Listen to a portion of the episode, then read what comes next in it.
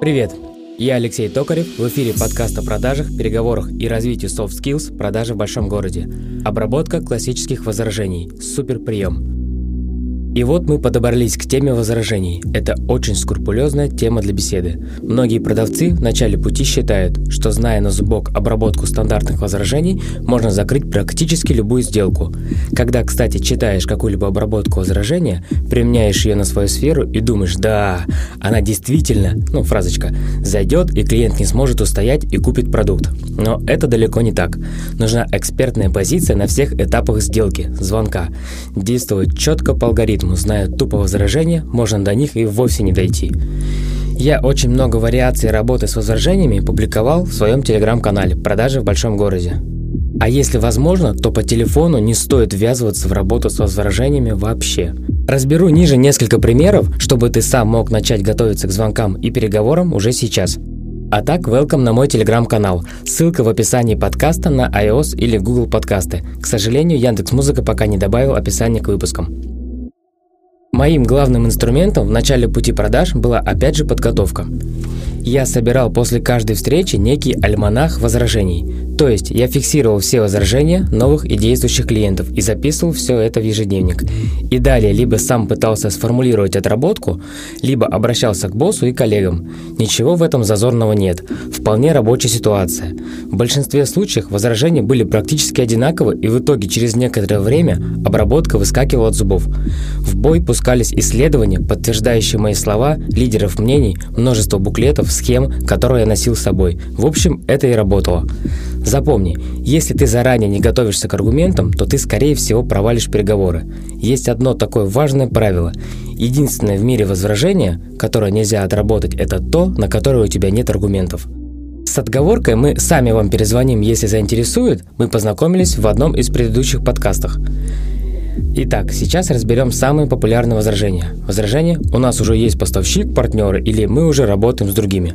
Вот, например, один из рабочих аргументов. Знаете, Андрей, к примеру, странно было бы на моем месте думать, что такая известная, крупная, успешная компания, как ваша, ни с кем не работает. Я именно поэтому и позвонил, что для вас есть выгоды работать сразу несколькими поставщиками. Я скажу о них, и если мои доводы вас не заинтересуют, вы скажете мне нет, и я не стану вас больше беспокоить. Если же заинтересует, то хочу встретиться с вами для предметного разговора, хорошо? Хорошо. Во-первых, если у вас два и более поставщика, то при любой накладке у одного из нас вы всегда воспользуетесь услугами другого. Во-вторых, у вас появится возможность расширить ассортимент, так как у разных поставщиков он всегда немного, но отличается. В-третьих, ваши поставщики автоматически конкурируют друг с другом, и ваши условия и закупочные цены всегда будут самыми выгодными. И в-четвертых, как показывает практика, иногда полезно осмотреться вокруг. Что есть еще? Так как вы смотрите на то, чтобы встретиться завтра у вас в три? Это вообще козырной речевой модуль. Полезно его заучить, зазубрить и использовать в своем арсенале. Бывает, не часто, но бывает, можно услышать вот такое возражение. Мы устали, так много звонят. Мы его, кстати, разбирали, но я еще раз повторю. Вы знаете, я звоню вам впервые, мы совсем не знакомы, и само собой я представляю, какое количество людей вам звонит. Если мое предложение покажется вам неинтересным или ненужным, просто скажите «нет», и я не стану отнимать ваше время. Если же вас что-то заинтересует, попробуем обсудить, как вы на это смотрите. А вот часто возражение, например, в сфере запчастей оборудования. Я звонил туда-то, э, там по 100 рублей, и мне дают скидку 15%. Сколько скинете вы? Ты отвечаешь, значит там по 100? Да. «И вам дали целых 15?» – говорим это с крайним удивлением. «Точно? Сколько дадите вы? Значит, вам дали по 85 рублей, но вы не взяли и позвонили мне?» И тут мы слышим, скорее всего, явное возражение, и ты знаешь, как с ним бороться. Заметь, не нужно бросаться в бой, доказывать, что клиент не прав. Надо сначала дважды, трижды уточнить, проверить понимание и лишь затем привести заготовленный аргумент. Итак, без возражений не может быть сделки. Это неотъемлемая часть продажи. Чтобы обрабатывать возражения, важно не только знать их на зубок, аргументы я имею в виду, но и быть экспертом на остальных этапах сделки. И главное – подготовка. Каждый день при общении с новыми, действующими клиентами записывай в блокнот все возражения, с которыми сталкиваешься. Подумай сам, пообщайся с коллегами, боссом и используй собранный материал уже в следующих сражениях. Если не услышал достаточно возражений, зайди в мой телеграм-канал «Продажи в большом городе». Его можно найти в поиске либо в описании подкаста в плеерах от Apple и Google. Яндекс Музыка пока не ввели описание в свое приложение. Вводи хэштеги возражения и бери себе в арсенал. Если есть возражения, которые ты не можешь обойти или не нашел в телеграм-канале, пиши мне в личку, и мы вместе разберем этот кейс.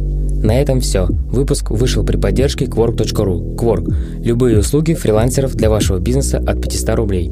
На линии был Алексей Токарев, продажи в большом городе. Нравится подкаст? Будь добр, зайди в Apple подкасты и поставь оценку. Слушай меня на всех платформах, включая Яндекс Музыку и ВКонтакте.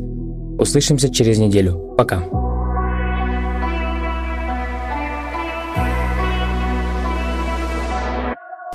Скажите, господин Фостер, что еще важно, когда вы пользуетесь ручкой? А, э, когда я пишу на столе, с большинством ручек проблем нет. Но когда приходится вносить данные в таблицы, приколотые к стене, э, вот как эти, то моя ручка не пишет. Поэтому для меня важно, чтобы ручка писала на стене. Понимаю. Какой смысл иметь ручку, которой нельзя писать на стене? А вот в нашей ручке предусмотрен баллончик под давлением, так что можно писать в любом положении даже держа ее вертикально вверх. С записями в настенных таблицах проблем не будет. Интересно.